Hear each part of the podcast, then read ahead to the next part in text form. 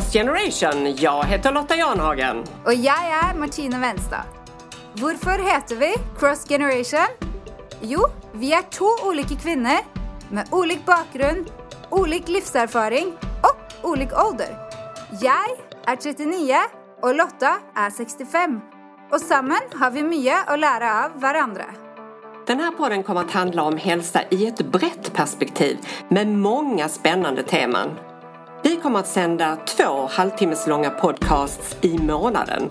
Så kom med på vår resa med spännande, nyttiga och utvecklande samtal och information som bygger på våra erfarenheter och samarbete med forskare och andra sakkunniga.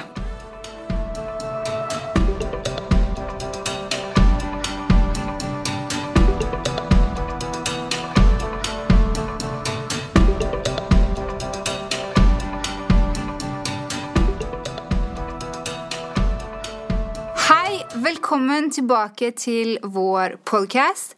Förra uke, eller vecka, snackade vi om förebyggande hälsa. Det ska vi snacka mer om idag. Lotta, vill du ge oss en kort summering?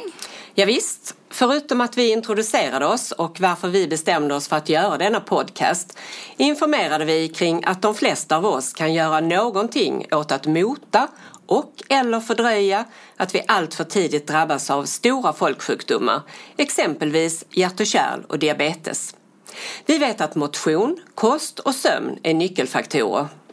Sedan ställdes frågan att hur kan det vara så att många vet vad som är bra för hälsan men ändå inte gör något åt det? Jag pratade kort med professor Anders Rosengren på Göteborgs universitet och han menade att vi måste reflektera och att besluten måste komma inifrån oss själva. Han sa också bland annat att vi kan ändra vår syn på livets nöjen och belöningar. Att vara mer måttfulla och inte se ett mer hälsosamt liv som en uppoffring. Att må bättre, det är en belöning i sig. Martine, hur tänker du kring motion, kost, sömn? Mer måttfull med livets nöjen och belöningar och att inte se det som en uppoffring. Vi kommer ju mer specifikt att ta upp eh, motion, kost och sömn i våra teman. Men det skulle vara intressant att höra lite som en aptitretare. Tack för tillbakablick eh, Lotta. Vi är fantastiska skapelser, skapt för att göra otroligt många ting. Hur man behandlar sin kropp spelar såklart stor roll på hur den fungerar. Står den bara i ett hörn och blir stövete, eh, dammig som man säger på svensk, eller ger man den kärlek? Det är stor skillnad. Love something and it will love you back. Hörde det på talang. Det var David Batra som sa det, Och jag syns det var så bra. Det är mitt nya motto efter 'Change is never too late', som jag nämnde i förra program. Det finns kärlek man eh, inte tränger trenger jobba så mycket för, men stort sett så må man kjempe litt for det. Det å elske noe betyr i mange tilfeller å legge tid på det. Som med trening. Det er en utvikling som skjer over tid.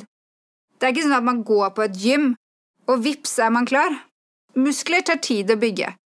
Personlig form tar også tid. Jeg var så sykt glad i januar i år, for jeg var så mye sterkere enn januar i fjor, altså 2019. Jag har min egen lilla plan som jag följer och det är så gøy, aka roligt, att se utveckling. Det kan, vara, det kan faktiskt vara mitt bästa träningstips, att ha en plan, Och så att man finner något man syns är kul. Vi människor brukar mest energi när vi sover. Vi brukar 60-70% av vår energi i vila. Kroppen reparerar sig från dagen som har gått, så sömn är väldigt viktig. Vi fungerar inte utan.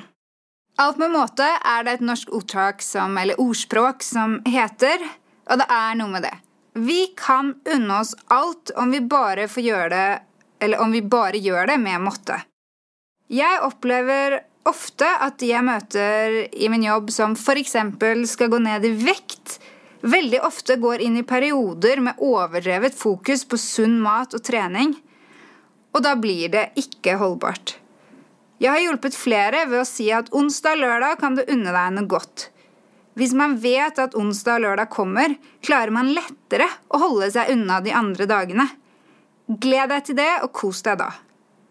trener man de dagene i tillegg, er det fantastisk. Det er endring av vaner det ofte handler om. Små endringer kan gi store utslag. Jeg digger Anders Rosengrens ord om at helse, eller bra helse, ikke bør være en oppfordring, men en belønning i seg. Så Lotta, hva tenker du om mosjon, kost og søvn, mer måttfullhet med livets nøyen og, belønning, nøyen och belöningar och att inte se det som en uppfordring. Motion, det känns nödvändigt för mig. Det är definitivt ett välbefinnande. Jag har ju hittat det som jag tycker är roligt och över tid så kan det ju ändras vad det blir för något. Motion behöver ju inte kosta något till att det kan vara dyrt med utrustning, medlemskap, men det finns något för de flesta. När det gäller kost så är jag allätare, men är jag själv så blir det mycket fisk, vegetariskt och kyckling, kalkon. Tillsammans med andra kan det ju bli samma, men jag äter gärna en köttbit eller pasta. Jag har inga tabun, men måttlighet. När det gäller sömn så sover jag ju bra, förutom om jag ska upp mitt i natten eller mycket tidig morgon som eh, halv fem. Eh, då är jag rädd att jag inte ska vakna. Därför försöker jag att undvika sådana tillfällen, men det går ju inte alltid. När det gäller mer måttfullhet med livets nöjen och belöningar och att inte se det som en uppoffring Måttfullhet med livets nöjen borde ju inte vara något problem om man inte söker mycket kickar i livet. Kickar söker vi kanske alla ibland, men det är knappast ett problem om det inte börjar likna ett beroende och det bör vi ju alla se upp med. Främjande av hälsa kan inte bara ske på ett sätt. Vad tror du om det Martina?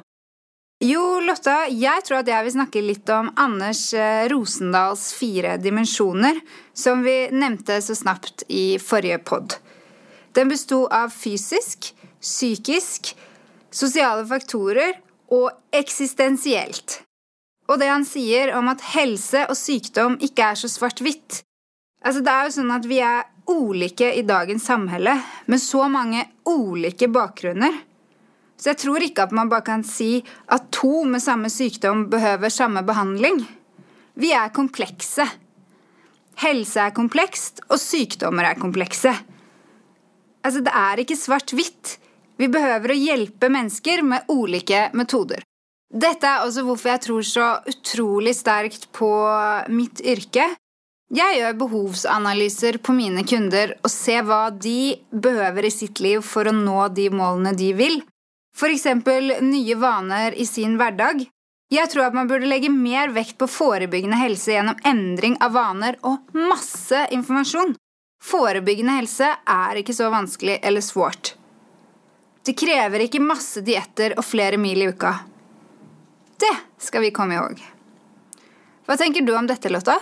Det ligger säkert mycket i detta med förebyggande hälsa och borde vara mycket pengar att spara om man la fokuset mer på förebyggande arbete och rent mänskligt och bra för samhället om vi får bättre hälsa. Martine, vad tror du det är som gör hälsa så svårt och vad kunde hjälpa? Eh, jag tänker att faktorer som brist på information ingen som lyssnar på de som har behov. Man vet inte hur det är att må ordentligt bra om man inte har gjort det på länge. Och då jobbar man kanske inte heller för det. Ramme runt oss. Beteende är en trygg ramme. Mangel på förståelse. Att man inte är mottaglig av olika orsaker. Och mangel på disciplin. Det är saker som kan göra det vanskligt eller svårt. Å motivere og ha motiverende samtaler er noe som vi bruker mye i vår jobb, vi helsekonsulenter og PT-er. Men motivasjon er en kjensle som blir påvirket av bl.a. følelser og miljøet rundt oss. Disiplin er spennende, syns jeg. Men det er ofte litt negativt ladet, og det behøver det ikke å være. Det er en quote som går Nobody wants to tell you why discipline is so important. Discipline is the strongest form of self-love. It is loving yourself enough to give yourself everything you ever wanted. Man kan si at disiplin er vitalt. Man tenker kanskje ikke på det sånn, men vi trenger disiplin for utvikling, for å vokse og for å få progresjon.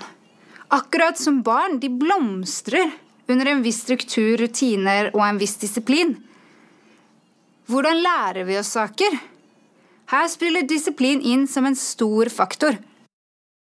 Jag tror baby steps kan hjälpa. Rome wasn't built in a day, kan man ju säga. Hållbarhet är ett nyckelord. Låt oss säga att man tar ett par vardagsliga ändringar i begynnelsen. Det ger resultat att bygga på. För exempel att gå en tur i lunchen, eller göra några små övningar hemma. Vill man träna, kan man begynne med det, men kanskje bare to ganger i uken. Så vi gir kroppen mulighet til å henge med på det som skjer, for så å få utvikling.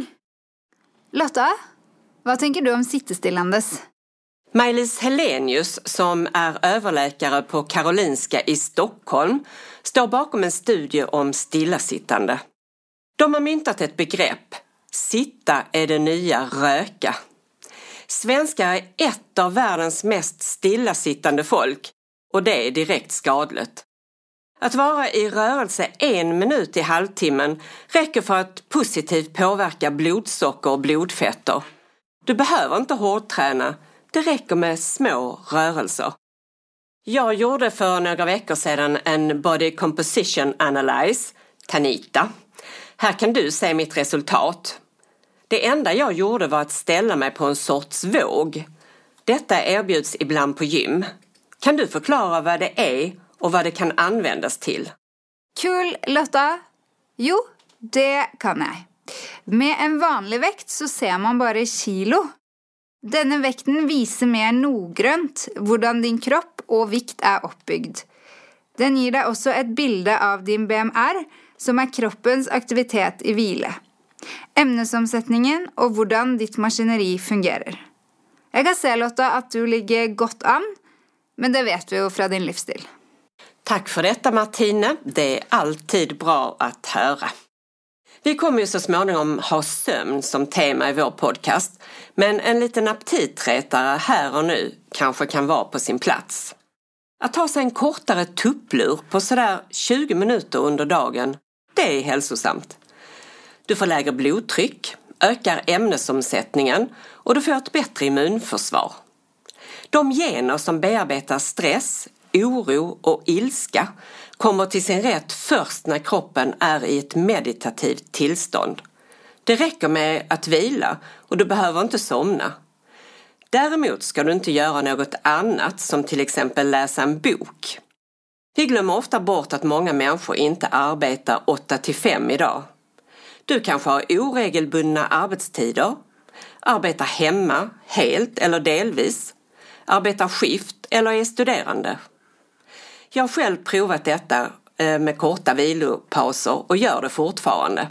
Jag känner mig så mycket piggare efter en sån där kort vila. Det känns i kroppen att det gör nytta. Vissa arbetsplatser har ett vilorum och att vila en kort stund istället för att ta en kaffepaus, det kan göra susen. Martine, kan du välja ut några tips av det som du vill att lyssnarna speciellt ska ta med sig från det som du har talat om idag? Absolut, Lotta. Jag syns att det att lägga en plan är väldigt bra. Alltid bra med en liten plan.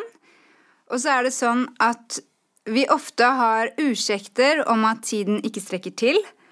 Så kom ihåg att ta tid till dig själv og at det vil generere mer tid på sikt. Vi skal også komme ihåg at små endringer kan gjøre store forandringer. Vi bygger noe. Vi bygger vår helse, velmående og styrke. Og at vi skal gi kjærlighet til oss selv. En liten oppgave fra meg er å gjøre én positiv endring i ditt liv neste uke. Vet du ikke hvor du skal begynne? Ta kontakt med noen som kan hjelpe. Det kan være det første steget til et sterkere liv. Dere kan kontakte meg på at feelstrong på Instagram eller feelstrong.se at gmail.com for hjelp eller forslag til kontakter. Lotta, vad för tips skulle du vilja ge? En årlig hälsotest kan vara bra att göra för att se om du är på rätt väg.